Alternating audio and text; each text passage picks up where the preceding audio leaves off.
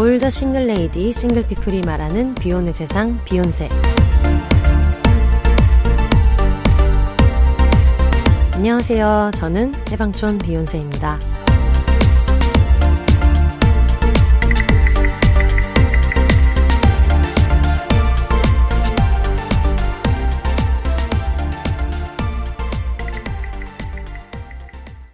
안녕하세요. 해방촌에서 글 쓰는 해방촌 비욘세입니다. 비욘입니다. 아이고, 여러분, 지난 한 5주? 4주? 5주? 저희가 되게 길게 길게 에피소드가 계속 나갔어요.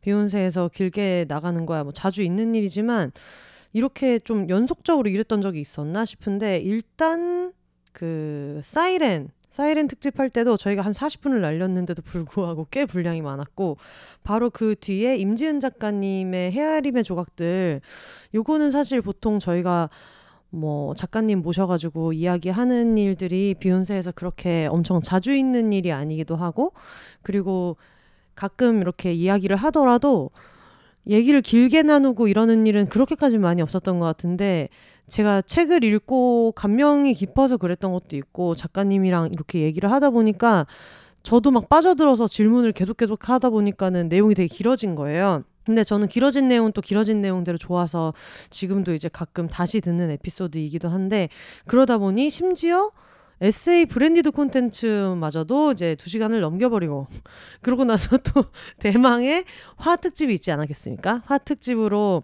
왜 나는 화를 못 낼까 해가지고 요걸 캥 작가님, 짐송님, 혜영 언니 저 이렇게 했는데 놀라운 거는 실제로는 어, 녹음분이 더 길었었고 지금 요거 보니까 얼마나 했냐?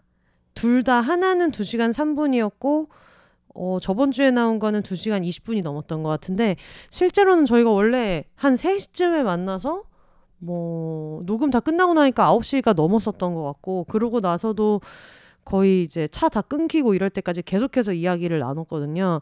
쉬는 시간에도 계속 얘기했고 녹음 전에도 얘기했고 그래서 거의 이날 친구들이랑 한 8시간, 9시간 막 이렇게까지 떠들었던 것 같아서 엄청난 녹음을 계속 하면서 지냈는데 그러고 나니까 그 뒤에 또 여러 가지 제가 사적으로 할 일도 되게 많았고 주로 노느라고 일하는 것보다는 노느라고 할 일이 되게 많아서 엄청 바쁜 한 달을 보냈습니다. 그러다 보니까 어느 날 정신을 차리니까 제가 입술이 다 터져 있고 실제로 입술이 터져가지고 저를 이제 친한 치과 의사 언니가 이제 보자마자 너 이거 무슨 연고 발라야 된다 해가지고 알겠어 해놓고 또 노느라 정신이 없어갖고 약국도 못 가고 막 그런 거예요. 엄청 바쁜 시간을 보내서 이미 이 화내는 사람 특집을 할 때 정해놨었죠. 이 뒤에는 나는 안 한다. 나는 뒤에는 무조건 혼자 녹음하겠다. 라고 얘기를 해서 원래는 녹음을 어제 하려고 준비를 다 해놨다가 어제 녹음을 하려고 이것저것 챙기다가 또 갑자기 무슨 일이 생겨서 짜잘한 일을 좀 해결하고 뭐 이런저런 집안일 하고 이러다 보니까 2시 이렇게 된 거예요. 근데 보통은 2시 정도 돼도 그냥 녹음을 하거든요. 그렇게 뭐 힘든 것도 아니고 누가 와서 기다리는 것도 아니고 혼자 얘기를 하면 되니까 녹음을 해야지 해서 녹음을 하다가 제가 정말 그랬던 적이 없는데 말을 하다가 고개가 넘어간 거예요. 그리고 어제는 너무 피곤해서 그냥 보통 피곤할 때 뭐 맥주 한 잔 하고 잘 수도 있고 이런데 어제는 진짜 직감상 이거는 맥주도 먹으면 안 된다. 진짜 넘어간다 싶어서 안 먹고 했는데도 고개가 넘어가더라.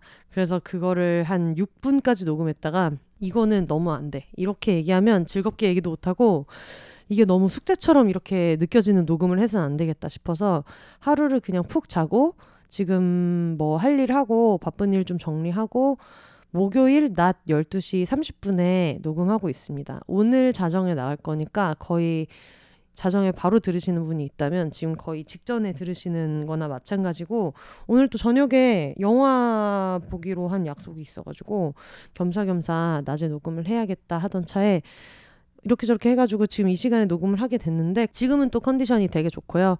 어제 안 하기를 잘했다 이런 생각이 들어요.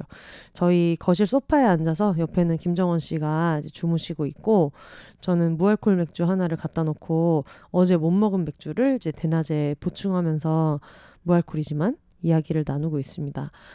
어, 뭘 하면서 그렇게 바빴냐? 뭐 하는데 이렇게 정신이 없었냐? 라고 물으신다면은 일단 제가 원래 배구 시즌이 10월쯤에 시작해가지고 한 4월 정도 되면 좀 정리가 되는데 오랜만에 세계 선수권이 이제 또 열리는 거예요. 사실 뭐 세계 선수권이 열리는 것 자체는 오랜만인 것이 아닌데 한국에서 열리게 돼가지고 이게 좀 어, 리그마다 좀 다른데 제가 보는 세계 선수권 같은 경우에는 발리볼 네이션스 리그라고 VNL이라는 리그가 있는데 이 세계 선수권은 1주, 2주, 3주를 다 다른 나라에서 해요. 그러니까 전 세계 여기저기서 하는 거고 무슨 올림픽처럼 서울 올림픽이다 하면 서울에서 올림픽을 하는 게 아니고 주마다 다른 도시에서 개최를 하는데 그러면은 다른 도시에서 개최를 할 때 그것도 봐야 될 거 아니에요? 새벽에 아침일 때도 있고 뭐 저녁일 때도 있고 완전 아침 이른 시간일 때도 있고 그래가지고 그것도 비몽사몽간에 열심히 보다가 수원에서 이번에 열리게 된 거예요. 6월 마지막 주니까 딱 저번 주죠. 저번 주부터 화요일, 목요일, 토요일, 일요일 우리나라 국가대표 경기는 화요일, 목요일, 토요일, 일요일 이렇게 있어서 저희 비욘세에도 나왔던 저의 대전 친구 겸 배구메이트 사실 대전 친구라는 것은 대전에서 사귄 친구라는 게 아니라 우리는 다 서울에서 만나서 늘 서울에서 놀고 있지만 대전에서 살고 있는 친구 DP가 와가지고 또 배구메이트로서 같이 배구를 신나게 또 봤고요. 그리고 혜영 언니랑 쉐리 언니도 같이 봤던 게 미국 팀이 또 나오잖아요. 미국이 거의 세계 랭킹 1위고 워낙 잘하는 나라기도 하고 쉐리 언니가 예전에 또 배구를 했었고 그러다 보니까 같이 미국 경기도 보러 가고 하면서 되게 즐겁게 보냈어요. 즐겁게는 보냈지만 이제 또 대전에서 친구가 왔다고 또 매일매일 파티를 하고 계속 그렇게 하다가 너무너무 바빴는데 바쁜 와중에 또 이때가 폭염이지 않았겠습니까? 너무 더운 거예요. 주차장에서 경기장까지만 와도 정말 너무 덥고 그리고 배구장에서 저를 만나신 분들은 아시겠지만 저는 되게 어, 쉬지 않고 계속 응원하는 편이고 클래퍼도 엄청 열심히 쳐서 지금 오른쪽이랑 왼쪽 전완근 근육량이 실제로 좀 다를 정도로 열심히 하다 보니까 너무 좀 힘들어 갖고 과로를 좀 했다. 과로도 많이 하고 저희가 식사도 거의 경기장에서 배달시켜가지고 김밥 먹고 이러면서 그렇게 해결하면서 했기 때문에 너무너무 힘들고 정말 너무너무 재밌었고요. 그리고 또 그 재미있는 것들 중에서 피크는 어, 7월 1일 퀴어 문화 축제를 할 때 퀴어 문화 축제를 가야겠다 생각을 항상 하고 있었고 늘 이제 항상 같이 다니고 그렇게 했었는데 그때 경기가 한국 경기가 2시에 있었어요. 당일날 2시에 있어서 어, 아침에 일어나 가지고 근데 또 전날 또 술도 오지게 먹었겠죠. 그리고 좀 컨디션이 안 좋은 상태에서 일어나서 이제 정원이 아침 산책을 하고 나갈 준비를 한 다음에 경기 나가기 직전에 또 산책을 하고 대한민국 경기를 관람을 한 다음에 그러고 나서 나중에 끝나고 이제 기로에 놓인 거예요. 그 뒤에 미국전이 있는데 미국전을 볼 것이냐, 퀴어 문화 축제를 볼 것이냐 하다가 아, 그래도 하루밖에 안 한다고 하니까 퀴어 문화 축제를 가야 된다 이런 생각이 들었고 이번에 또 시청 광장을 못 쓰게 했잖아요. 너무나 불합리하게도. 그래서 또 화가 나니까 아, 더 가야겠다 이런 생각이 드는 거야. 그렇다면 더 사람 머릿수 하나라도 더 이렇게 있어야 되지 않나라는 생각도 들었고. 근데 사실 그런 대의적인 것보다는 늘 매년 가면 재밌으니까 가야겠다 해서 마음을 먹고 이제 수원에서 또 신나게 레이스를 펼쳐서 가니까 거의 뭐 한 6시 45분 이렇게 됐나? 진짜 늦게 도착했어요. 원래는 내비게이션에서는 더 늦게 도착할 거라 이제 그때부터 다행히 이제 같이 가는 친구가 있으니까 작전을 엄청 짠 거예요. 이 주변에 모두의 주차장을 훑어가지고 어, 행진 부스에서 제일 가까운 유료 주차장이 어딘지 이런 것들도 막 확인을 하면서 거의 초 단위로 여기서 어디로 꺾어야 되는지를 계속 새로 고침하면서 아 여기 주차장이 있다. 그렇게 해가지고 거의 뭐 차를 던지듯이 주차를 하고 막판에 조금 보고 이제 왔는데 청취자분들도 만나서 인사도 나누고 그랬었는데 길게는 못 봤어요. 그거는 좀 아쉬웠지만 그래도 축제 마지막에 끝날 때라도 분위기를 좀 즐기다가 왔다. 분위기를 즐기다가 와서 집에 와가지고 정원이 산책을 해주고 그냥 뭐 어영부영 하다가 그냥 일단 술집을 갔어요. 일단 술집을 가서 이제 맥주 한 잔 먹으면서 반려견 동반되는 술집이 동네에 있어가지고 거기에서 맥주 한 잔 하고 이제 이렇게 있다가 그 정원이 전용 소파를 항상 공간을 해주셔가지고 거기에서 정원이 이제 밥 먹고 맥주 한 잔 하고 정원이를 이제 집에 데려다 주고 간식 주고 잘 재워놓고 안녕 하고서는 엄청 오랜만에 이제 파티를 가자. 퀴어문화 축제 after party를 제가 서울 용산구 해방촌에 사는데 경리단이 가깝거든요. 경리단이랑 이태원 뭐 해방촌 이쪽이 다 가까워서 이쪽에서 after party 하는 곳들이 많아 가지고 친구들이 좀 아, 나는 여기 가고 싶어 했던 곳도 있고 그래 갖고 그 중에 하나를 방문을 했어요. 방문해서 거기서 하는 쇼도 열심히 보고 막 이렇게 했었는데 저희가 말씀드렸다시피 DP하고 저는 옛날에 엄청나게 춤추면서 많이 놀던 친구 아니었겠습니까? 저희가 항상 그런 얘기를 했거든요. 코로나가 오면서 우리가 이런 노는 근력이 진짜 없어진 것 같다. 옛날처럼 지금 그렇게 밤새서 춤을 추라 그러면 출 수 있을까? 이렇게 했는데 이번에 7월 1일에 알게 된 사실이 그게 죽지 않았더라고요.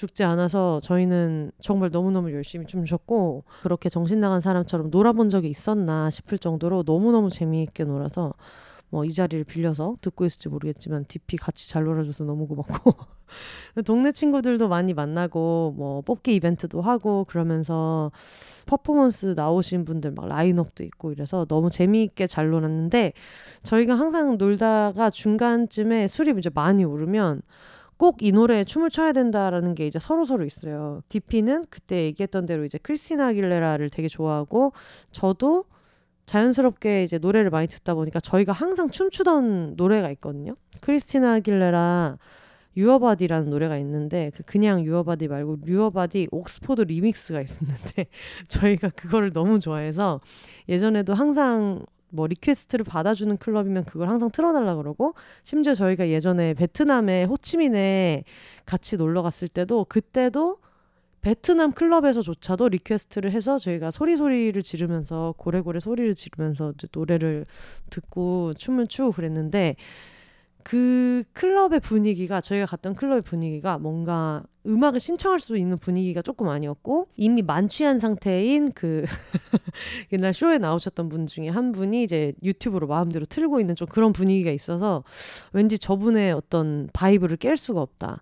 지금 우리가 느닷없이 너무 우리만의 추억의 노래인데 그거를 틀어달라 그러면 좀 민폐일 것 같다 이런 생각이 들어갖고 저희 동네에 있는 저희가 또 자주 가던 다른 정말 조그만한 뭐 바라고 하기도 뭐하고 클럽이라고 하기도 뭐한데 그 둘 다를 약간 하고 있는 그런 공간이 있어서 야 거기밖에 없다. 우리는 거기를 가야겠다. 그래서 동네에 있는 클럽으로 이제 이동을 했어요.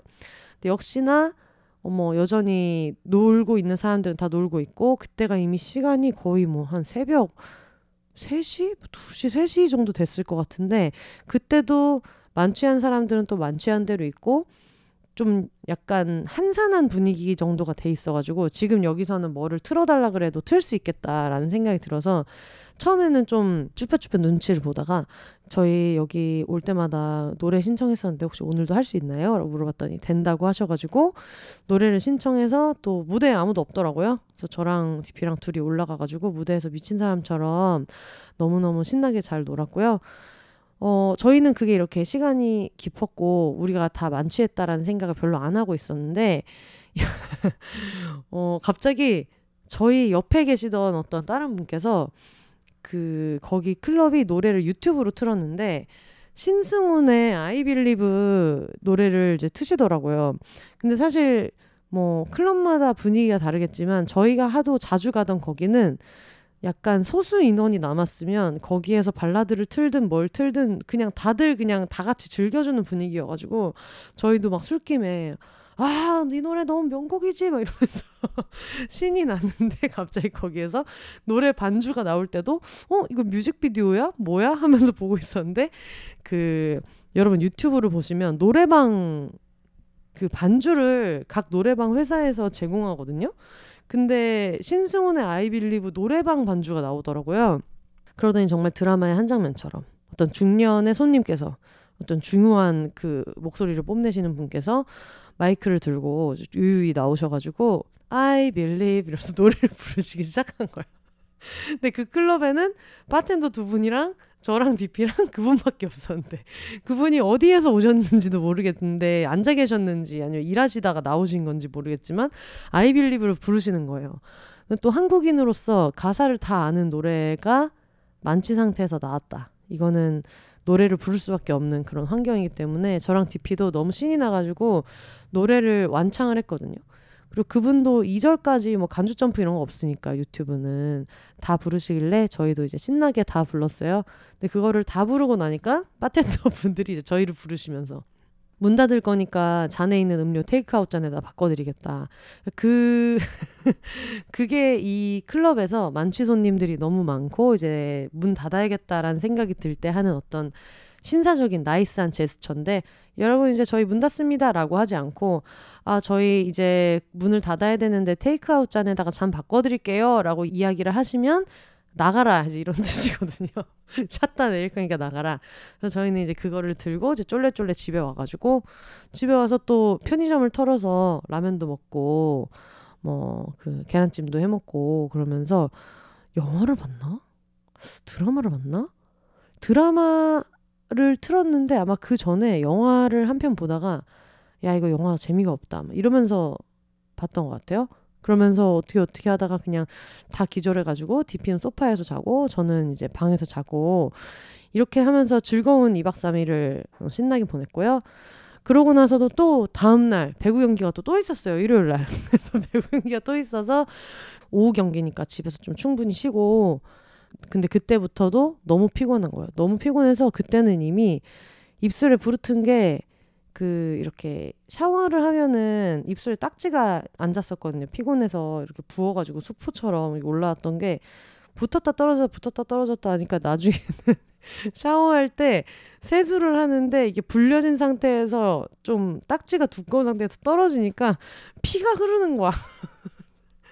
피가 줄줄줄줄 흐를 정도로 나가지고 그걸 어떻게 막 수습을 하고 그러고 배구장에 갔는데 배구장에서 이제 우리나라 경기를 보고 그 다음 경기가 미국이랑 중국 경기가 있었는데 미국도 그렇고 중국도 그렇고 너무 잘하는 거예요 둘 다. 그래서 그거를 그 전에도 이미 우리랑 중국이랑 경기를 할 때 중국이 정말 잘하는구나 하는 것도 봤었고 그렇다 보니까 미국이랑 하는 것도 빅매치겠다 해서 우리나라가 안 나오는데도 또 그걸 보겠다며. 그걸 보겠다고 또 졸려 죽겠는데 그걸 또 기다리면서 꼬마 김밥 시켜가지고 꼬마 김밥을 집어 먹으면서 미국과 중국의 경기를 굉장히 열심히 봤고요.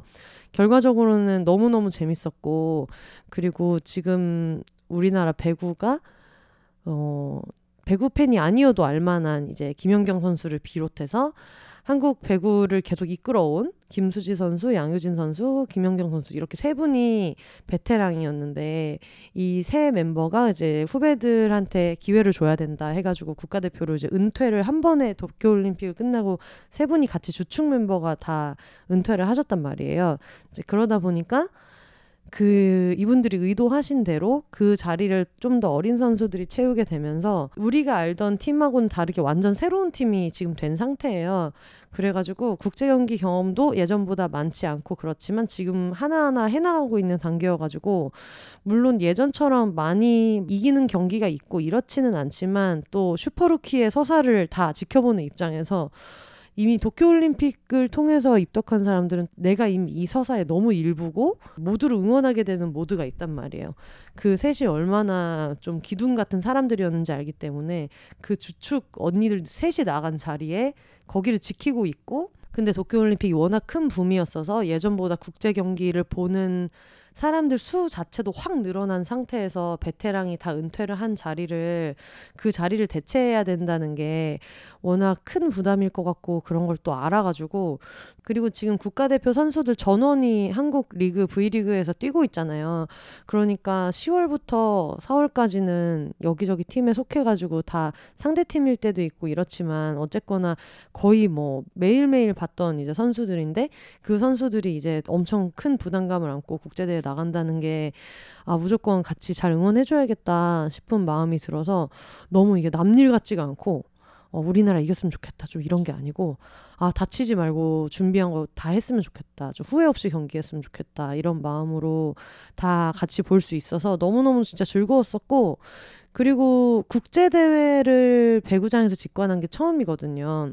근데 배구를 보시는 분들은 아시겠지만 우리나라 응원 방식이 좀 특이해가지고 서브 넣을 때도 소리를 지르고 공을 받아서 올려서 스파이크를 때릴 때 배구공에 닿을 때마다 관중들이 박수를 치거든요. 아니면은 그 이렇게 딱딱딱 소리 나게 종이 두껍게 해서 접은 거 있잖아요. clapper.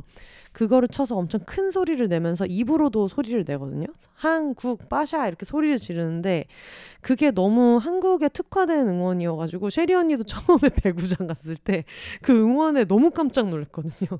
근데 그걸 우리는 한국에서 홈그라운드에서 경기를 하는데 경기장 전체가 이제 그거를 하고 있으니까 너무 좀 뽕이 차고 그런 기분도 있고 뭐 리그 경기에서도 항상 그런 식으로 응원을 하긴 하지만 그래도 그때는 어웨이 팀석이 따로 있고 홈 관중석이 있고 이런데 여기는 전체가 거의 대부분이 한국 사람이잖아요.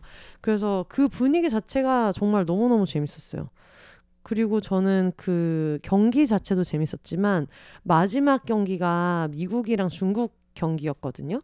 근데 마지막 경기를 앞두고 이제 쉬는 시간에 VNL 스탭들이 있을 거 아니에요. 이 세계 선수권을 중계하고 이걸 주최하는 스탭들은 다 외국에서 온 여기 직원들이잖아요. 근데 그분들이 뭐 리포터인 분들도 있었고 음향 쪽에 있는 스태프분도 계셨고 경기 진행을 돕는 분들도 있었는데 이분들이 그냥 쉬는 시간에 비어 있는 코트에서 갑자기 배구를 하시기 시작하는 거예요. 그걸 처음엔 보면서 어 되게 귀엽다. 여기 빈 경기장에서 다음 경기 앞에 나와가지고 갑자기 배구를 막 시작해서 저것도 귀엽다 생각을 했는데 그게 이제 보다 보니까 좀 마음이 좀 뭉클하기도 한 거예요. 왜 그런지 모르겠지만 좀 주책이지만 어쨌든 해외에서 와가지고 여기가 그래도 일터인데 그 와중에 좀 소소한 즐거움을 찾아서 그렇게 알콩달콩 노는 것도 되게 재미있어 보였고 그냥 일하는 현장이 되게 좀 즐거워 보인다는 게 나름대로 고충이야 있겠지만 그 잠깐 짬을 내서라도 이제 웃고 떠들고 하는 시간을 만드는 것도 너무 좋아 보였었고 배구 보면은 처음에 서브를 넣잖아요. 근데 서브를 넣었을 때 그 서브 넣은 걸 상대 팀이 받아서 자기네 공격으로 연결을 못하고 바로 이제 그게 득점으로 연결되는 경우가 있는데 그럴 때 외치는 노래가 있어요. 이 리그에서. 그러니까 이 주최 측이 만든 서브에이스를 했을 때 나오는 노래가 있는데 한국 관객들이 이제 그거를 처음에 쉬는 시간에 뭐 다들 뭐 김밥 까먹고 이러면서 와 쟤네들 배구한다 쉬는 시간에 지들끼리 논다 이렇게 보다가 나중에 재밌으니까 이제 저도 clapper를 같이 쳐주면서 한국식으로 응원을 이제 하나 둘씩 끼기 시작한 거예요. 그랬더니 나중에 서브에이스 했을 때 저희가 그 노래에 맞춰서 하는 구호를 막 불러주니까 음향팀에서 갑자기 그거를 실제 경기 음향으로 막 틀어주는 거예요. 이게 무슨 청춘 영화인가 생각이 들 정도로 너무 좀 뭉클하기도 하고 어쨌든 저희도 일주일 내내 이 팀이랑 같이 매일매일 뭐, 아, 저 사람이 리포터구나. 매일매일 경기가 끝날 때 저렇게 뭐 인터뷰를 하는구나 하는 것도 보고 경기장 음향팀에도 와, 뭔가 외국인이 앉아있으니까 되게 색다르네. 이제 이런 생각을 하면서 얼굴은 다 익었던 사람들이란 말이에요. 근데 그 사람들이 쉬는 시간에 꼭 그렇게 배구 코트에서 이렇게 하고 있으니까 그게 너무 좀 좋아 보이기도 하고 아, 맞아. 나도 해외 촬영 같은 데 갔을 때 맨날 막 죽겠다고 이렇게 힘들다 힘들다 얘기해도 참 그때 개고생하는 와중에도 소소하게 저렇게 있었던 일들이 추억으로 오래 남지. 그러니까 얼마 전에 만났던 분도 저랑 LA 촬영 같이 갔을 때 서로 고생했던 얘기 하면서 그때 개고생은 했는데 기억에 많이 남는다. 이런 얘기 했었거든요. 그런 생각도 많이 들면서 좀 뭉클하기도 하고 너무 즐거운 시간을 보냈어서 몸은 정말로 너무너무 피곤했지만 정말 너무너무 피곤했지만 너무너무 피곤했지만 정신적으로는 진짜 되게 즐거운 시간들이었어요. 어제는 또 어, 삼성 코엑스 별마당 도서관에서 박상영 작가님이 이번에 순도 100%의 휴식이라는 에세이집을 내셨는데 그거 북토크를 또 짐송님이 진행하시게 된 거예요.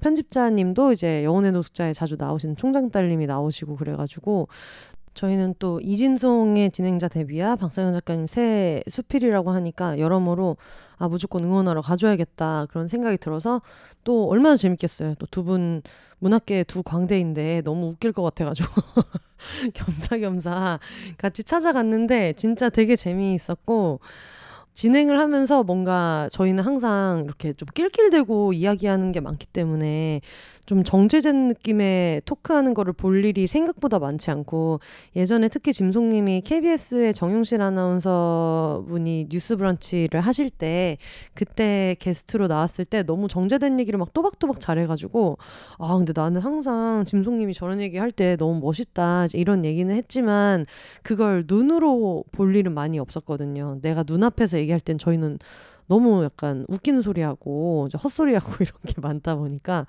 근데 진행을 너무 잘하시는 거예요.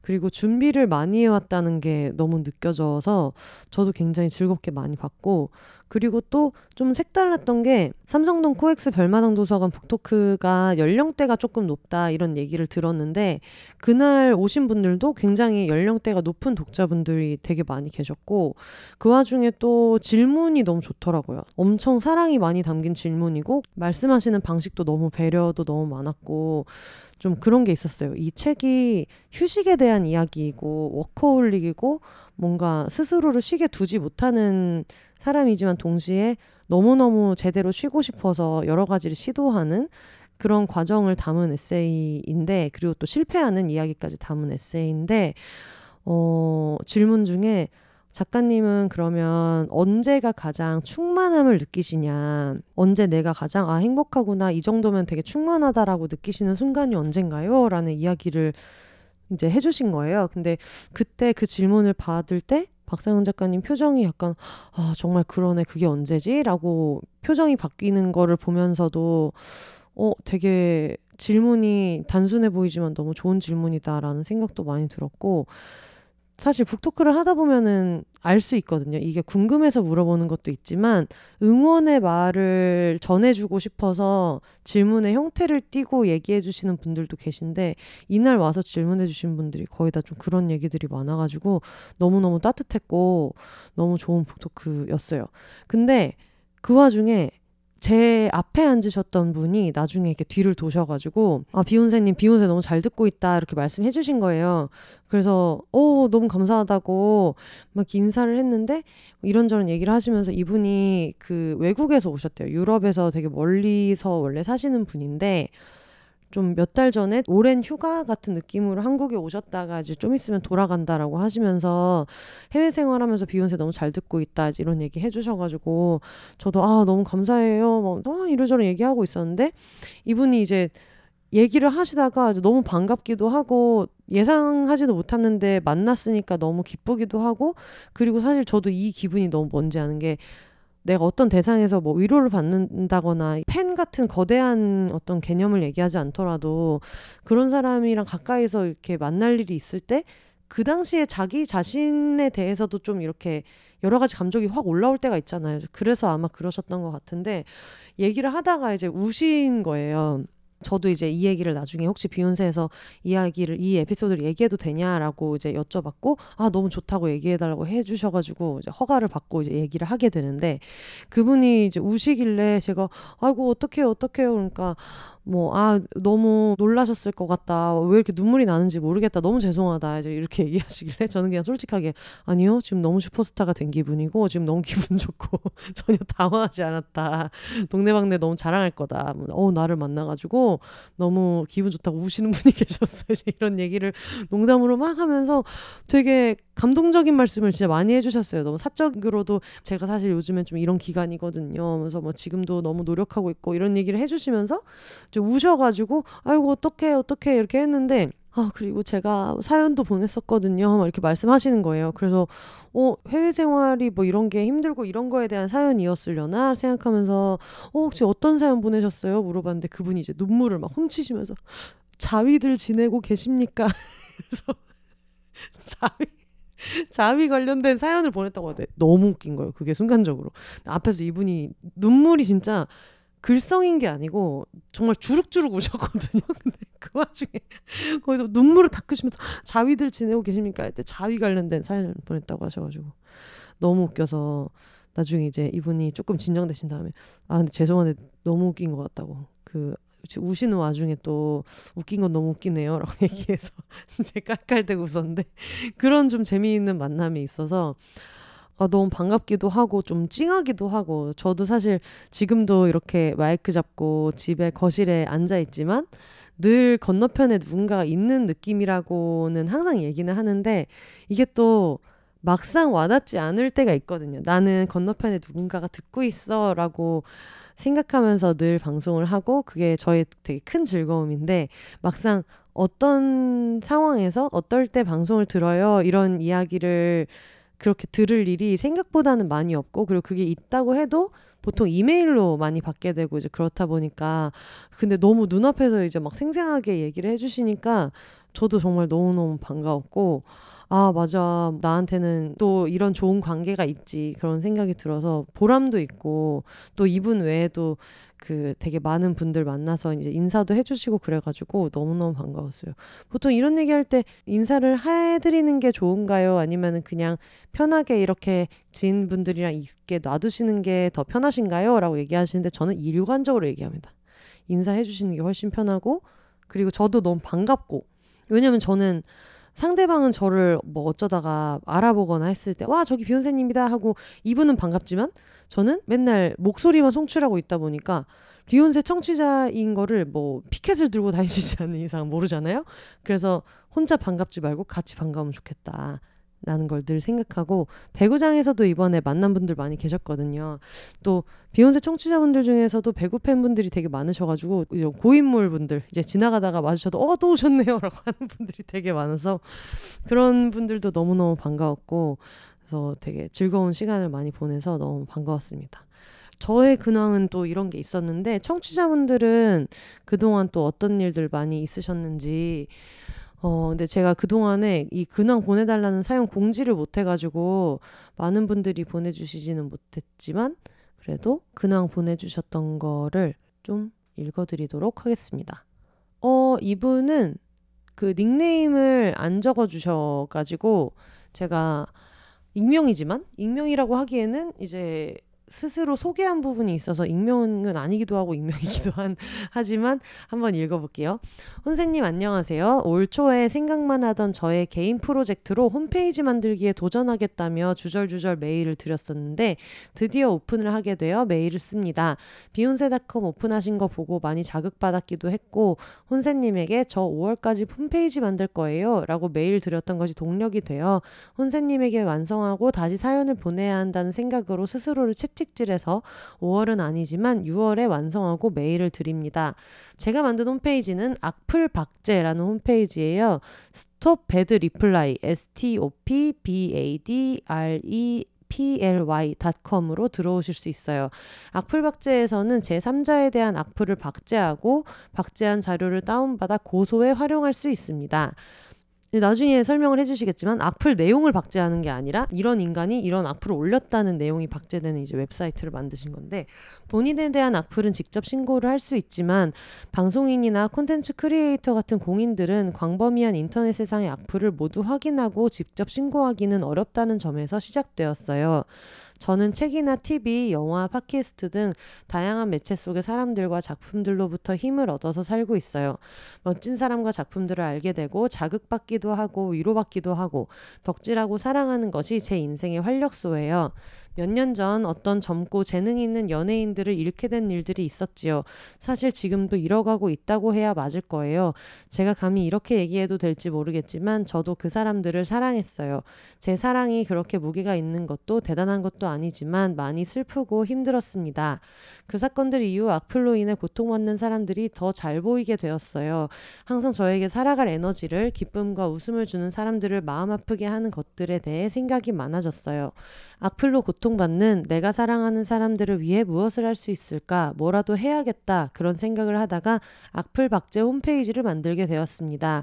그래서 홈페이지에 들어가면 제 마음을 그대로 적은 악플로 고통받는 사람들을 위해 무엇을 할 수 있을까? 라는 문구가 나옵니다. 특정인에 대한 게시판 생성을 요청하시면 제가 게시판을 만들어 드려요. 그러면 그 안에 악플을 저장, 즉 박제하실 수 있어요. 박제한 악플은 타인에게 공개되지 않고 악플 개수와 응원 메시지만 노출이 되어요. 악플이 공개되면 그걸 보는 사람들 모두가 고통을 받을 수 있으므로 숨기기로 했어요. 그리고 악플 피해자가 이 사이트를 알게 되었을 때 악플을 신고한 신고자들이 그 사람을 얼마나 사랑하고 응원하는지 알았으면 하는 마음으로 응원 메시지는 노출되게 만들 었어요.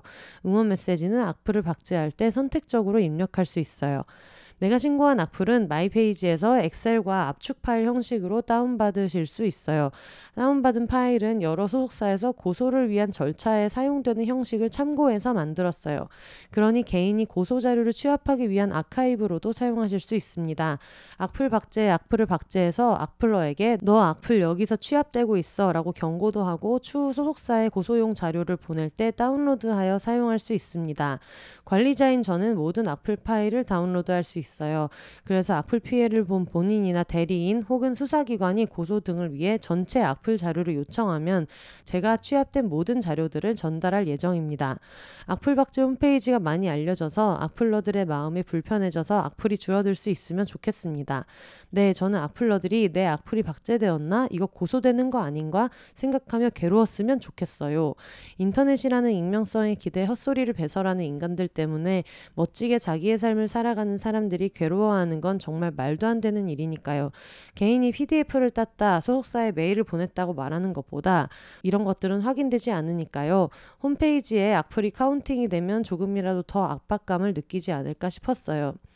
이제부터 제가 사랑하는 콘텐츠 크리에이터 분들에게 메일을 드려서 혹시 필요하신 일이 있으시면 사용하시라고 말씀드릴 예정이었는데 이 메일을 쓰는 게 생각보다 쉽지가 않네요. 뜬금없이 메일을 보내는 게 막연히 상상했을 때보다 어렵네요. 그래도 용기 내어 비욘세님께 가장 먼저 메일을 써봅니다. 악플박제 홈페이지를 사용하시거나 주변에 알려주실 일이 없으신 게 가장 좋은 일이겠죠. 하지만 혹시라도 악플을 신고하고 싶으시거나 주변 분들에게 필요한 일이 생긴다면 이 홈페이지를 사용 사용해서 조금이라도 도움이 되셨으면 좋겠습니다. 하지만 역시 쓰실 일이 없으시기를 바라는 팬의 요상한 마음. 언젠가는 비혼세와 자매 방송들의 광고 문의를 드리고 테라브레스와 액티비아의 자리를 위협하는 광고주가 될 수 있도록 잘 운영해 보겠습니다. 이렇게 메일을 적어야 게으른 사장인 제가 운영을 포기하지 않고 잘할 수 있을 것 같네요. 엄청 게으른 인간이고 늘 뭔가 시작은 하지만 완료를 잘 못해서 이게 될까 끝까지 만들 수 있을까 하면서도 내심 불안했는데 혼세님에게 메일로 셀프 큰 소리를 치고 마감 기한까지 말해버린 게 엄청 큰 동기부여가 됐었어요. 그래서 어리둥절하시겠지만 감사하다고 인사 전하고 싶었습니다. 그리고 매주 올려주시는 콘텐츠는 재택근무자에게 정말 큰 힘이 되고 있습니다. 이것도 감사하고 주절주절 엄청 길게 썼는데 읽어주셔서 감사합니다. 이제 본격 적인 여름이네요. 늘 더위 조심하시고 건강하세요. 하트 하트 이렇게 보내셨습니다. 어, 계기가 된 분이 누구신지는 모르겠지만 어쨌든 이런 빡침을 담아서 이런 생산적인 일을 해내신다는 게 너무 저는 좀 신기하기도 하고 대단하기도 하고 그런 생각이 들어요. 그리고 처음에 악플 박제 들었을 때는 아 이게 악플 내용이 박제되는 거면은 당사자는 원하지 않을 수도 있지 않을까라는 생각이 들었는데 역시나 누군가가 쓴 악플이 어쨌든 블라인드 된 상태에서 아카이빙이 된다는 거여서 그걸 나중에 몇 개가 모이거나 아니면 당사자가 이걸 발견해서 고소에 쓰고 싶다라고 하면 그걸 이제 묶어서 보내주는 형식을 취하고 있는 것 같아가지고 결국은 누군가한테 악플을 썼을 때 네가 삭제한다고 사라지는 게 아니라 네가 이런 걸 썼다는 게 어딘가에서는 계속 카운트되고 있다라는 시스템을 만든 홈페이지여가지고 어 되게 좀 인상적이기도 하고 그래서 한번 들어가 봤거든요. 여기 공지사항도 있고 해서 들어가 봤는데 보니까 신고 절차 같은 것도 안내가 돼 있어요. 그래서 경찰청에서 사이버 범죄 신고 시스템 운영하고 있다. 그리고 어떤 식으로 접수를 하면 되는지, 그리고 경찰서를 만약에 방문을 하게 되면은 안내에 따라서 어떻게 방문하면 되는지 이런 것들을 쭉 이야기를 해놓고 있어가지고 어, 굉장히 많은 정보를 얻을 수 있어서 이거를 누군가한테 알려주는 것만으로도 도움이 되게 많이 되겠다라는 생각이 들고 여기서 또 그런 얘기를 하고 있네요. 개인에 대한 모욕, 조롱, 비하 등이 담긴 악플은 건전한 비판이 절대 아닙니다. 건전한 비판과 악플은 성격이 다릅니다라고 이제 이야기를 하면서 어, 혼자서 마음을 회복하는 것이 어려우시다면 적극적으로 주변의 도움을 받으시기 바랍니다. 라고 하면서 24시간 전화 상담, 뭐 청소년 전화, 정신건강 상담 전화, 생명의 전화, 자살 예방 상담 전화 이런 데까지 꼼꼼하게 안내를 하고 있어요. 이게 영리 목적의 페이지가 아니고 그냥 개인적으로 하신 것 같은데 이런 공익적인 걸 만드셔가지고 굉장히 좀 인상 깊기도 하고 이거를 만든 계기가 비욘세닷컴이라는 것이 너무나 신기하고 그렇습니다. 요즘에는 근데 저도 저번에 한번 얘기 들었는데 신고하는 게 진짜 편하다고 하더라고요. 신고를 할 때 요즘에 기사에 댓글 같은 거 남기잖아요. 그러면 그 기사 링크만 변호사한테 보내줘도 거기에서 그냥 신고할 사람들 좌라락 골라가지고 할 수 있는 시스템이어가지고 비욘세 들으시는 분들은 그렇게 악플 열심히 달고 계시지 않으시겠지만 혹시나 뭐 주변에 다른 사람이 있다라고 얘기하면은 어, 정말 좆된다라는 것을 꼭 알려주시기를 바라고. 그리고 볼 사람 본 다음에 이 사람한테 고통을 줄 만큼 준 다음에 지우면 그만이지라고 생각하더라도 요즘은 또 이런 활동을 하시는 분들조차도 계시기 때문에 악플 다시는 분들은 좀 정말 정신 차리셨으면 좋겠고 의미 있는 프로젝트인 것 같아서 근황 사연이 굉장히 좀 화려하다 생각이 많이 들어가지고 이게 아무리 뭐 그냥 뭐 간단한 사이트고 무슨 뭐 상업용으로 하는 게 아니라고 해도 요거 하나를 만드는 게 저도 홈페이지 만드는 거를 이번에 해보다 보니까 제가 직접 한 건 아니라 일이 진짜 많고 복잡한 게 많더라고요. 그래서 어 보면서 좀 굉장히 좀 고생 많이 하셨다라는 생각이 많이 들었고 혹시 또 이런 주변에 이런 고민하시는 분들이 계시거나 아니면 이게 또 선풀 다시고 악플 막 싫어요 누르고 하시는 분들은 대충 아시거든요. 이게 또 이 새끼가 이거 또 달았네, 또 달고 또 지웠네 하는 거를 좀 추정 많이 하시는 분들은 또 알고 있기도 하고 이래서 나중에 신고나 이런 데 도움을 받을 수 있는 플랫폼인 것 같으니까 한번 둘러보셔도 좋을 것 같다는 생각이 많이 들어요. 어쨌든 너무너무 고생하셨고 좀 반가운 근황이었습니다. 다음 사연은 용인시 돌도끼님께서 보내주신 사연입니다. 안녕하세요, 혼세님. 참 오랜만에 사연을 적어 보내게 되었네요. 그런데 이 사연이 마냥 좋은 소식을 전해드리는 사연이 아니라 들으시는 분들께도 읽으시는 혼세님께도 안 좋은 감정을 전하는 건 아닐지 조심스럽기만 합니다. 그럼에도 저는 많은 분들의 도움이 필요하여 망설임 끝에 이 글을 남겨봅니다. 5월 17일 저희 가족에게 불행이 찾아온 날입니다. 여는 날과 다를 것 없이 엄마와 저는 주문 들어온 물건을 포장하며 바쁜 업무를 처리 중이었는데 한 남자가 찾아왔습니다. 그 남자는 엄마의 전 남친이자 회사 직원이었던 전 동료 A였습니다. A는 퇴사와 동시에 엄마와 헤어진 지 약 6개월 이상의 시간 동안 저희에게 협박 문자와 전화, 이메일 등을 보냈는데 이날은 휘발유를 들고 직접 사무실을 찾아왔습니다. 음, 사연 중간에 제가 말씀드리자면 이 내용이 화상과 범죄와 연관된 내용들이 있어요. 그래서 어, 들으시는 분들 중에서 지금 조금 어, 정신적으로 좀 취약하시거나 아니면 이런 이야기를 듣는 게 어떤 식으로든 트리거가 될 것 같다라고 생각하시는 분은 지금으로부터 한 4분 정도 뒤로 skip을 하신 후에 어, 들어주시는 게 좋을 것 같습니다. 내용이 뭐 엄청나게 구체적인 내용이라고는 뭐 생각하기에 따라서는 그럴 수도 있고 아닐 수도 있지만 어쨌든 이게 이 사연 주신 분 어머니가 화상을 입게 된 어떤 정황이나 이런 것들이 또 범죄 사실이 같이 들어있기 때문에 들으시는 분들 중에서 조금 듣기 힘드실 것 같다 하시는 분들은 4분 정도 뒤로 skip해서 들어주시면 좋을 것 같아요. 지금 기준으로 바로 skip해 주시면 좋을 것 같습니다. 이어서 읽어볼게요. 들어오자마자 휘발유를 본인 몸과 주변 물건에 뿌린 A를 보니 이건 우리끼리 해결할 문제가 아니다 싶어서 경찰 신고를 위해 전화기를 들었는데 A는 그런 저를 붙잡으며 신고하면 자기가 돌아버린다고 신고하지 말라고 하던 모습이 아직 생생하게 기억납니다. 그런 A를 뿌리치고 신고를 하던 와중 A는 두 번째 휘발유를 들고 와 엄마를 한 손으로 감싸 안으며 머리 위로 기름을 뿌리고 가지고 있던 라이터로 불을 붙였습니다. 눈앞에서 불이 붙은 엄마의 모습과 이리저리 날뛰던 가해자의 모습에 저는 경찰에게 빨리 와달라고 소리치는 것 말고는 할 수 있는 게 없었던 그날 엄마는 3도 전신 41%의 화상을 입으셨고 가해자는 2, 3주 뒤 사망했다는 소식을 듣게 되었습니다.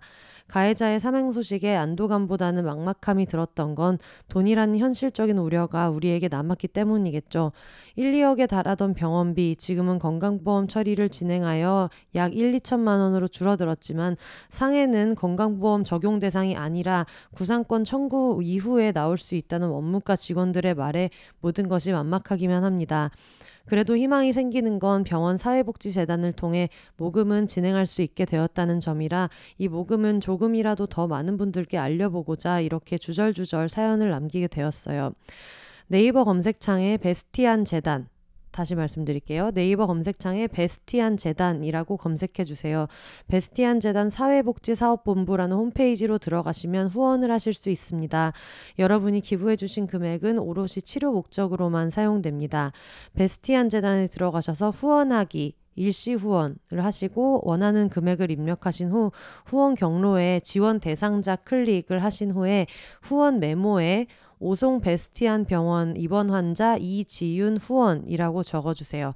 후원 경로에서 지원 대상자를 클릭하시고 후원 메모에 오송 베스티안 병원 입원 환자 이지윤 후원이라고 적어주세요. 저희 엄마는 현재 3회에 걸친 수술을 진행받았으나 아직 치료해야 할 기간과 여러 차례의 수술이 남아 있습니다. 염치 없지만 여러분의 도움을 간절히 바라며 이 글을 남깁니다. 이 사연을 남기기까지 많은 한줌단 분들의 응원과 격려 그리고 모금 내용을 광고로 올려보자는 의견 그리고 혼세님의 배려가 모여 저에게 큰 힘이 되어 주었습니다. 두서없는 말로 이해하기 어려운 글을 남기게 되어 죄송한 마음과 그럼에도 이렇게 응원과 도움을 주신 많은 분들께 감사한 마음을 이 자리를 빌어 전해봅니다. 모두들 너무 감사합니다. 라고 용인시 돌도끼님께서 적어서 보내주셨습니다. 어, 용인시 돌도끼님에서 제가 기억하는 게 맞다면 비욘세가 시작한 지 얼마 안 됐을 때부터 사연을 좀 많이 보내주셨었고 오래된 비욘세의 청취자이신데 사실 이 이야기를 처음 알게 된 거는 어, 비욘세 청취자분들이 모여 계시는 카카오톡 한줌나 오픈 채팅방이 있잖아요. 그러니까 여기에서 이제 알게 되신 분들이랑 비욘세를 같이 듣고 계시던 분들께서 용인시 돌도끼님의 이런 사연을 접하고 처음에는 그 들으시는 분들이 광고료를 십시일반 이렇게 모여 모아서 비욘세에 광고를 내는 형식으로 이제 기부 모금을 좀 알려보자 이렇게 얘기를 하셨던 것 같아요. 근데 비욘세 청취자 대상으로 하는 어떤 미니 광고나 이런 거 같은 경우에는 글자 수도 제한적이고 사실 모금이 필요한데 거기에 광고료를 지출하는 게 어떨까 싶기도 하고 사실은 좀 워낙 자세한 내용이 있고 여러 가지 사연에 해당하는 내용이기도 하고 사실 지금 이게 실제 용인지 돌도끼님이 처한 최근 근황이기도 해서 저도 아 이거를 광고로 진행하기에는 멘트에 들어갈 수 있는 분량이 너무 짧고 그리고 사실 이분의 근황에 더 가까운 내용이라 이걸 광고로 하지 마시고 한번 근황 사연으로 보내주시면 저도 그냥 원칙에 맞춰서 사연으로 소개를 해드리겠다 이렇게 이야기를 해가지고 지금 사연이 어, 오게 됐어요. 아마 들으시는 분들에 따라서는 뭔가 이런 기금을 모금하거나 하는 성격의 것을 콘텐츠의 일부로 사연으로 소개하는 것이 듣기에 따라서는 어떻게 느끼실지 모르겠지만 이게 실제로 이분이 처하신 일이기도 하고 뭐 여러 가지 제한적인 부분 때문에 당장 눈앞에 닥친 뭐 병원비의 문제나 이런 것들도 있지만 저희가 비욘세에서 많이 공유했었던 교제 끝에 일어날 수 있는 여러 가지 사회적인 일들 이런 쪽에서도 저희 청취자분들이 다 같이 좀 분개할 만한 일인 것 같고 너무 명백한 범죄여서 물론 가해자는 사망을 하기는 했지만 같이 좀 이렇게 지금 이 얘기에 마음을 좀 모아주실 수 있는 분들이 청취자분들 중에서도 많으실 거라고 판단이 돼서 저도 이제 용기를 내서 소개를 하게 됐고 이걸 보내주신 분들도 용기를 내서 처음에 광고 제안을 주셨다가 나중에 이제 사연으로 또 정리를 해서 보내주시고 이런 과정들이 있었어요. 사실 이런 성격의 사연이 비욘세에 가끔 들어올 때도 있는 것은 사실이고 제가 그거를 전부 다 소개하기에는 어렵기도 하고 그리고 이게 어떤 분들한테는 좀 트리거가 될 수 있는 부분도 있고 하다 보니까 그동안은 소개를 다 하지 못하고 있는 부분들이 있었는데 지금은 좀 사안이 시급하기도 하고 뭐 여러 가지 상황이 있어서 저의 판단으로 하고 있는 거니까 사연을 보내신 분에 대해서는 조금 이견이 있더라도 양해를 해주셨으면 하는 마음이 있습니다. 다시 한번 말씀드리자면 베스티안 재단이라고 네이버에 검색을 하시면 이분에게 직접 그냥 이렇게 뭐 계좌로 후원한다거나 그런 형식이 아니라 그 재단을 통해서 기부를 하는 방식이라고 알고 있어요.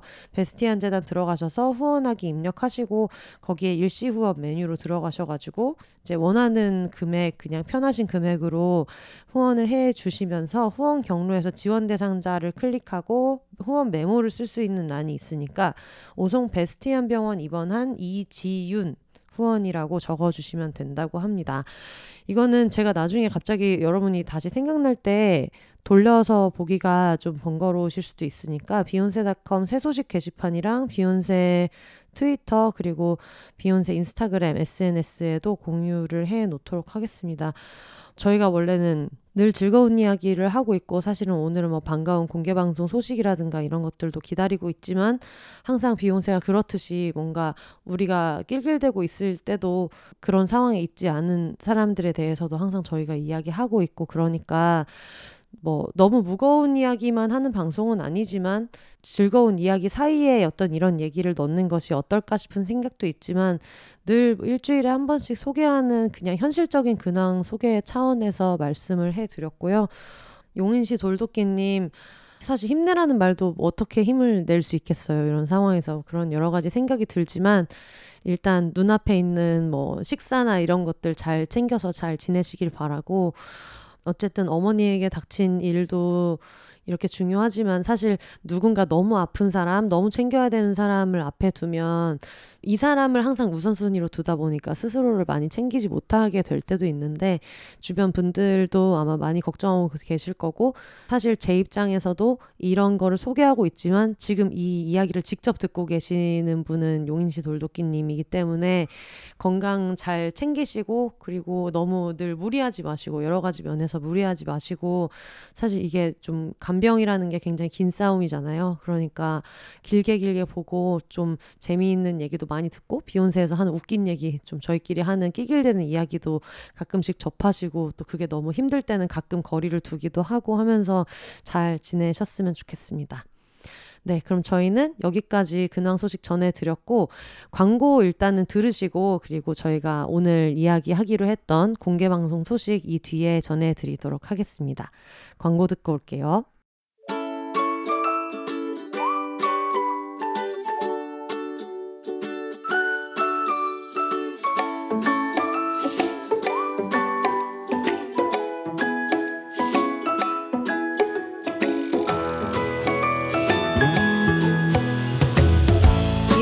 장기 파트너사로 함께하고 있는 프리미엄 dental care 브랜드 테라브레스.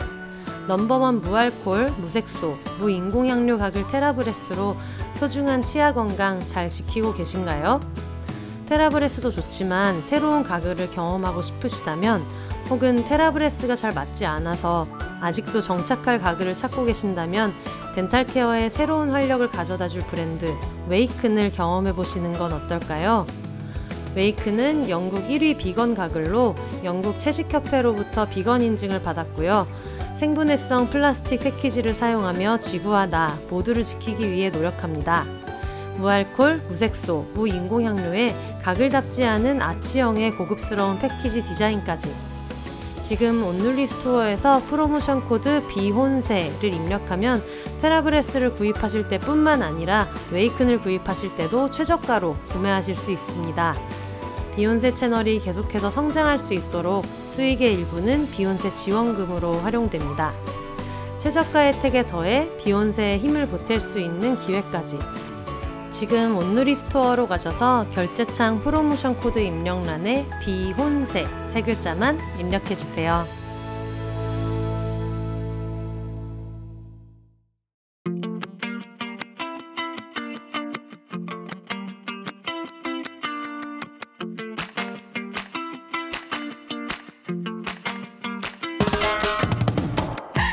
비혼세와 함께하는 올리브영 1위 국민 에너지 서포터 프레스샷 1초에 무려 150병씩 팔리는 프레스샷은 온누리에서 한국인의 라이프 스타일에 맞춰 개발된 고함량 액상 비타민입니다. 저도 익히 소문을 들었는데 주변 분들도 이미 다 알고 계시더라고요. 이른 무더위에 기력은 없고 힘은 빠질 때, 여름 휴가에서 아침부터 밤까지 에너지 full 충전해야 할 때, 매일 마시는 커피 카페인이 부담스러울 때, 도저히 눈이 안 떠지는 출근길에 활력 비타민 프레스샷을 추천합니다. 알약 없이 뚜껑을 꾹 누르면 신선한 비타민 분말이 떨어지고 액상 아미노산과 흔들어 마시면 끝. 가방, 파우치, 주머니에 쏙쏙 들어가는 프레스샷 지금 바로 만나보세요.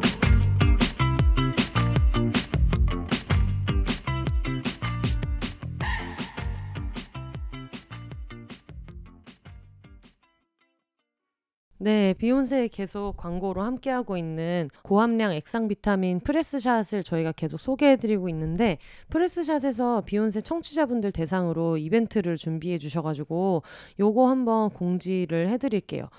지금 아마 여러분들이 방송을 7월 7일에 듣고 계실 텐데 오늘부터 2주간 그러니까 7월 19일까지 7월 19일까지 트위터에 프레스샷 그리고 비욘세를 포함하셔서 뭐 인증샷도 좋고 아니면은 아 먹어보고 싶다 너무 궁금하다 하는 이야기도 좋고 기대된다 이런 이야기들도 좋고 요걸 언급해가지고 같이 이야기를 해주시면은 프레스샷을 무려 10분께 한 박스씩 증정하는 이벤트를 한다고 합니다.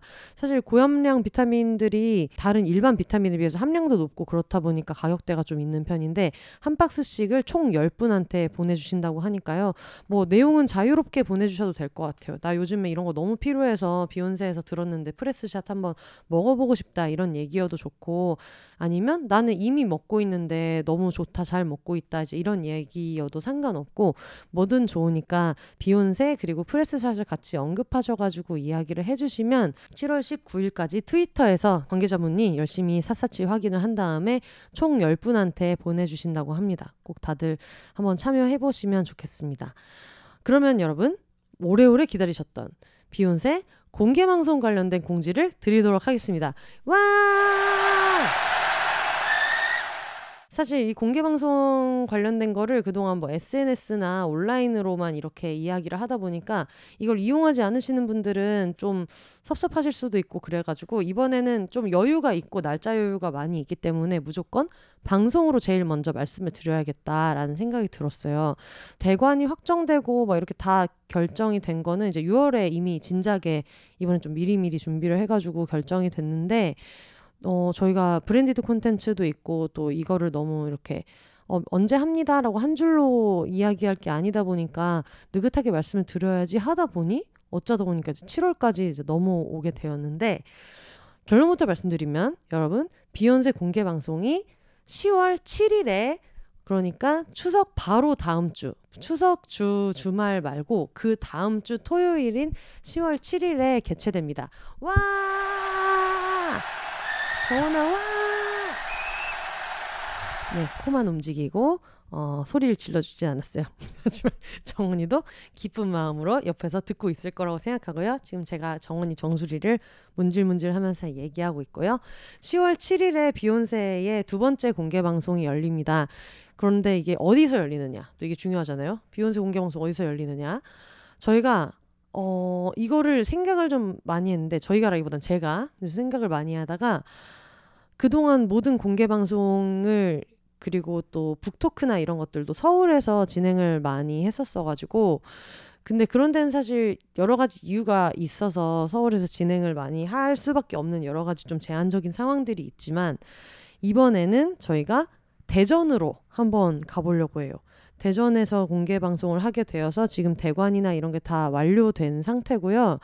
사실 대전에서 하게 된 데에는 결정하게 된 데는 여러 가지 이유가 있는데 일단 제가 대전에서 태어나서 대전에서 굉장히 많은 시간을 보냈고 그리고 나중에 초중고등학교는 또 부산에서 보내면서 좀 서울이 아닌 지역에서 지낼 일이 굉장히 많았는데 제가 어릴 때 신승훈 씨를 되게 좋아했거든요. H.O.T가 데뷔한 다음엔 또 H.O.T를 좋아했는데 초등학교 3학년 이럴 때 신승훈 씨를 되게 좋아했는데 신승훈 씨가 또 대전 출신 아니겠습니까? 그래서 아 너무 대전 출신인데 왜 대전에서는 공연을 많이 안 할까 이런 얘기를 이제 많이 하고 그때부터도 그러고 나중에 제가 부산에서 살게 됐을 때도 그렇고 너무 모든 행사가 서울에 있는 게 제가 이제 지방에 사는 당사자로서 조금 서운한 마음도 있고 그래가지고 그래서 다음에 어딘가에서 공연을 했을 때 서울 바깥에서 하면은 되게 많은 분들이 좀 반가워해 주시겠다 이제 이런 마음도 있었고 그리고 또 제가 배구를 보러 다니다 보니까 배구장이 대전 그리고 광주 김천 그리고 인천 수원은 사실 이제 수도권이니까 그렇게 많이 가게 되는데 제가 배구를 좋아해서 배구를 보러 배구 덕분에 뭐 대전, 김천, 광주 이렇게 방문을 하게 됐을 때 어, 간 김에 거기 여행도 좀 하게 되고 맛있는 것도 먹게 되고 이렇게 하니까 그게 좀 좋더라고요. 만약에 이런 공연이 없었으면은 인연이 없거나 좀 계기가 많이 없어서 못 갈 수도 있는데 가서 보니까 나중에는 그냥 계기는 그냥 계기인 거고 여기 와서 있는 것 자체가 너무 즐겁고 이런 경험을 했던 적이 있어갖고 물론 대전에서 하면 대전에 사는 분들도 반가워해 주실 수 있겠지만 이거를 보러 분명히 서울에서 사실 KTX로 40분 정도밖에 안 걸리기 때문에 그렇게 해서 와주시는 분들한테도 대전을 좀 소개하고 싶은 마음, 대전에도 맛있는 게 또 워낙 많고 또 즐길 거리도 워낙에 많아가지고 그거를 좀 와서 봐주셔도 재미있겠다. 이제 이런 생각이 들어서 제 고향인 대전에 소개하는 마음으로도 좀 좋을 것 같다는 생각이 좀 들더라고요. 그래서 이번에 대전으로 결정을 하게 됐고 여러 가지 도시들 중에서 왜 하필 대전이냐 이제 이런 질문을 좀 받았는데 주변 친구들한테서 광주, 부산 이런 것도 순차적으로 계속해서 다음에는 이제 쭉쭉쭉 가볼 생각이 있는데 저는 제가 부산에서 오래 살았어가지고 그리고 보통 서울 바깥에서 방송이나 이런 큰 행사를 할 때 부산에서 많이 한다는 것도 저도 알고 있는데 제가 이렇게 노선 같은 걸 KTX 노선이랑 뭐 버스 노선 이런 거를 알아보다 보니까 대전이 약간 다른 지역에서 오기에도 비교적 편한 곳이기도 하더라고요.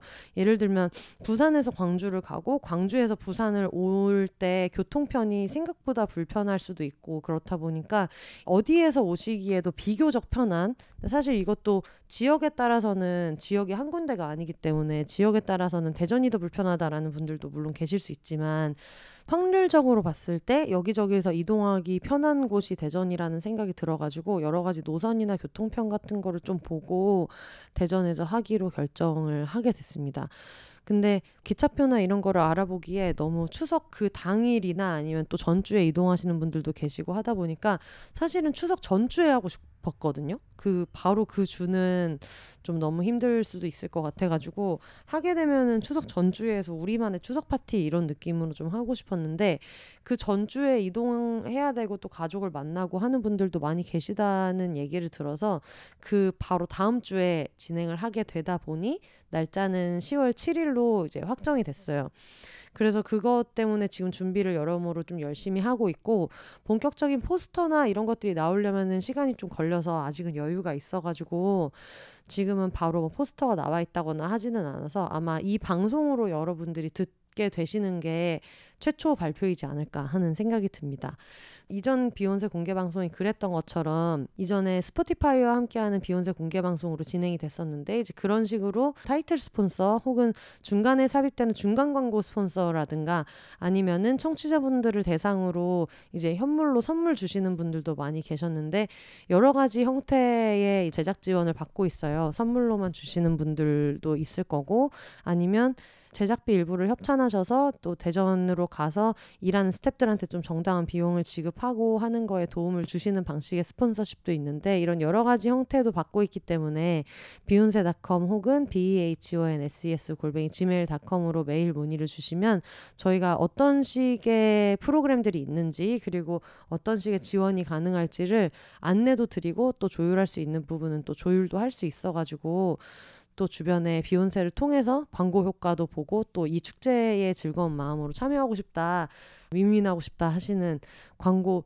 주님들이 계시면 이제 연락을 주시면 열린 마음으로 저희가 순차적으로 꼼꼼히 신속하게 답변을 드리도록 하겠습니다. 어쨌든 어 지금 드디어 얘기할 수 있어서 너무 좋고 이거를 한 달을 끌어안고 있다가 얘기하게 돼가지고 너무 좋고요. 저희가 이제 게스트나 이런 여러 가지 자세한 사항은 이제 순차적으로 방송을 통해서 그리고 비욘세닷컴 통해서 계속해서 안내 드리도록 할 테니까 홈페이지도 많이 참고해 주시고 그리고 비욘세닷컴이 제일 먼저 올라오기는 하지만 비욘세 인스타그램이랑 트위터 쪽으로도 공지를 드릴 테니까 많이 좀 참고해 주셨으면 좋겠습니다. 그리고 어차피 사실 대전에서 방송을 하더라도 전 세계로 송출되는 것이고 지금 여러분이 듣고 있는 것처럼 사실 지역은 녹음실이 대전에 있는 거다 정도의 개념이기 때문에 어디서든 나중에 방송으로 들으실 내용이니까 어 공개 방송 때 이거 해주세요 이런 프로그램이 있으면 좋겠어요 이런 것들이 있으면 그것도 같이 아이디어 많이 주시면 최대한 많이 반영을 해 보도록 하겠습니다. 아, 만날 생각을 하니까 진짜 너무 설레고, 그리고 저는 대전에서 아주 어릴 때 살았던 거 이외에는 그냥 제가 배구 즐기러 가거나 아니면 놀러 다니거나 이럴 때만 다녔어서 거기에서 제가 뭔가 이런 일로서 행사를 주최한다는 것 자체가 너무 좀 영광이기도 하고 되게 금이환영하는 기분이 있어서 오히려 서울에서 공개 방송을 할 때보다 대전에서 여는 게 좀 더 성공한 기분이 있고 그래가지고 지금 공연장이 한 300석, 200 150석에서 300석 정도 규모예요. 서울에서 하던 것보다는 규모가 좀 더 커져서 사실 이것도 어 대전에서 하는데 좌석 수가 더 많아지면은 그게 뭐 흥행이 안 되면 어떡하지 이렇게 걱정하시는 분들도 충분히 계실 수 있지만 오히려 그냥 저는 뭐 남을 때 남더라도 굳이 규모를 이렇게 줄여서 하는 것보다는 많은 분들이 또 오셔서 즐겁게 또 보시면 좋은 거니까 여러 가지 생각해가지고 이전에 했던 것보다는 규모를 더 키워서 이번에 대전에서 공개 방송을 하게 됐습니다. 어, 많은 분들 와주셨으면 좋겠고 많이 기대해 주셨으면 좋겠습니다.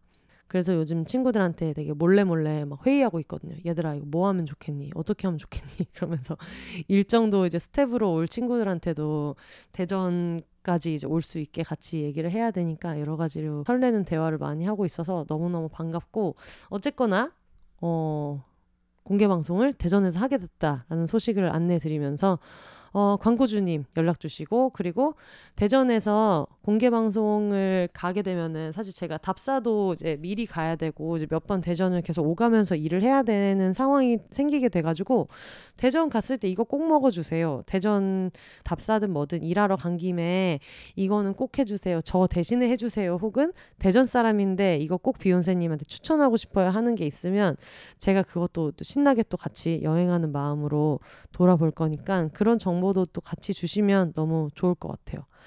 네. 오늘은 제가 일부러 마음을 먹고 너무 길게 녹음하지 않겠다라는 거를 다짐을 하고 지금 시작했기 때문에 지금 한 시간을 좀 넘긴 시점이어서 이쯤에서 슬슬 마무리 해보도록 하겠습니다. 4주를 정말 열심히 달렸더니 어, 피곤한 건 피곤한 거지만 결과물이 제가 너무 마음에 들어서 너무 뿌듯한 동시에 또 이제 편하게 할 때는 또 편하게 해야 이걸 또 오래오래 지속하고 즐겁게 할 수 있다는 나름의 생각이 있어가지고 제가 또 다음 주에 되게 제가 그동안 너무너무 만나 뵙고 싶었던 게스트분을 모시게 됐거든요. 그래서 겸사겸사 오늘은 담백하게 끝내보겠다 이런 목적을 가지고 이쯤에서 마무리를 해보도록 하겠습니다. 어, 한 달 동안 저도 사실 노느라고 바빴는데 VNL 스탭들이 거기서 놀고 있는 모습을 볼 때도 그랬고 그리고 이번에 북토크 준비하는 모습이나 주변 스탭들 볼 때도 그렇고 노는 걸로도 저도 이렇게 과로를 하고 있는데 그걸 또 준비한 분들도 얼마나 여러 가지 고충이 많으셨겠어요. 특히 퀴어 문화 축제는 또 너무너무 여러 가지 힘든 일도 많았고 이제 그렇다 보니까 노는 것 때문에 피곤한 만큼 또 그 판을 준비한 사람들에 대해서도 많이 생각을 하게 되고 또 그렇더라고요. 그래서 어쨌든 저와 어떤 식으로든 저의 그 지난 한 달을 피곤하게 또 즐겁게 만들어 주셨던 모든 분들한테 진짜 너무 감사하다는 생각이 들고 그리고 또 듣고 계시는 청취자분들도 노느라 노신 분들은 또 노느라 일하시는 분들은 또 일하시느라 너무너무 고생 많으셨습니다. 많은 분들 만나 뵙게 돼서 너무너무 반가웠고 아 지금 대전 공개 방송에 대한 공지만 했는데 제가 7월에는 울산 그리고 어 8월에는 전주에서 지금 북토크가 예정이 돼 있어요. 아직 그 행사 측에서 올라온 공지가 아직 없어가지고 저도 따로 공지하고 있지는 않은데 이거는 비욘세 관련된 행사는 아니지만 책이랑 관련해서 어쨌든 만날 수 있는 자리를 지금 계속 준비하고 있으니까 생기는 대로 비욘세에서도 타이밍이 잘 맞는다면 공지 드리도록 하겠습니다. 그동안 어 팬데믹이나 이런 것 때문에 많이 만나지 못하고 했었던 것들도 있는데 이제 기회가 되면 가까이서 만날 기회도 많이 만들고 할 수 있어서 뭐 피곤한 와중에 또 되게 즐겁기도 하고 뿌듯하기도 하고 그런 마음인 것 같아요. 저는 이제 그동안 열심히 놀았던 만큼 이번 주는 좀 여유롭게 그리고 다음 주까지도 좀 잘 충전해서 비욘세 다음 편으로 또 돌아오도록 하겠습니다. 여러분도 이제 저의 오늘 얘기를 들으시면서 생각하셨을 거예요. 왜 저렇게 과로하면서 노느냐. 저러다가 애 죽는다. 이런 생각이 드셨을 텐데. 저 역시도 너무 동감하는 부분이어가지고 제가 항상 그걸 좀 깨닫는 게 늦는 편이어서 이번 주랑 다음 주는 좀 마음 먹고 편안하게 진행을 해보려고 다음 주 녹음도 좀 일찍 잡았거든요. 월요일에 녹음을 하게 돼가지고 여러모로 좀 여유 있게 쉬면서 할 테니까 여러분도 한 주 쉬면서 쉬엄쉬엄 스스로를 잘 챙기시면서 프레스샷과 함께 필요하면 고함량 비타민도 또 드시면서 즐겁게 잘 지내셨으면 좋겠습니다. All the single lady single people이 말하는 비혼의 세상 비혼세 그럼 저는 이번 주는 여기까지 하도록 하겠습니다. 다음 주에 정말 반가운 게스트분 모시고 다시 인사드릴게요. 여러분 이번 한 주도 노느라 일하느라 너무 고생하셨고 이번 주도 더불어 혼자 사세요. 안녕.